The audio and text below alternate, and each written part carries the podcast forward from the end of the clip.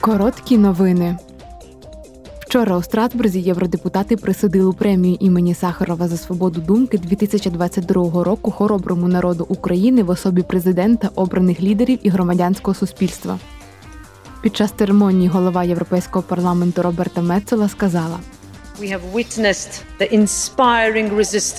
Ми стали свідками надихаючого опору звичайних громадян, які приносили найвищу жертву, щоб затримати колону танків. Літніх людей, які стояли перед російськими військами, не маючи нічого крім гордості замість зброї. Сміливих жінок, які були змушені народжувати в підземних станціях метро. Для цих людей послання Європи було чітким: ми з Україною, ми не відвернемося. We will not look away. По відеозв'язку з Києва президент Зеленський сказав: І я вітаю вас від всіх тих, які воюють, які працюють заради України і заради свободи, заради того, до чого неможливо уявити всіх нас життя Європи. Неможливо уявити без України і без свободи.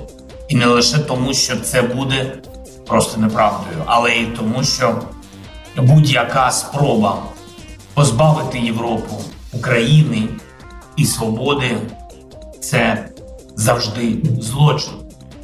Премія імені Сахарова за свободу думки була заснована в 1988 році, щоб відзначити особистості і організації, що захищають права людини і основні свободи. На вчорашньому пленарному засіданні в Страсбурзі Європейський парламент визначив свої пріоритети для сьогоднішнього засідання Європейської ради в Брюсселі. У сесійній залі голова Єврокомісії Урсула фон дер Ляйн розповіла про зелений перехід. Вона сказала: supporting the clean transition. підтримка чистого переходу це правильно, якщо ми це робимо так, як треба.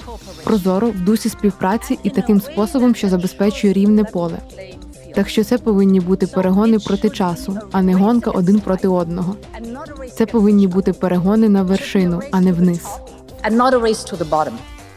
На сьогоднішньому брюссельському саміті глави держав і урядів обговорять останні події у війні Росії проти України і як допомогти Україні фінансово. Під час пленарного засідання депутати Європарламенту висунули свої пропозиції щодо захисту прав людей з інвалідністю та боротьби з дискримінацією.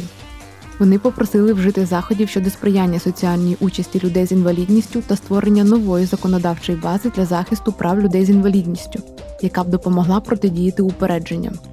Парламент також закликав до схвалення законодавства про інклюзивні робочі місця та більш цільового використання коштів ЄС для сприяння інклюзивності та доступності.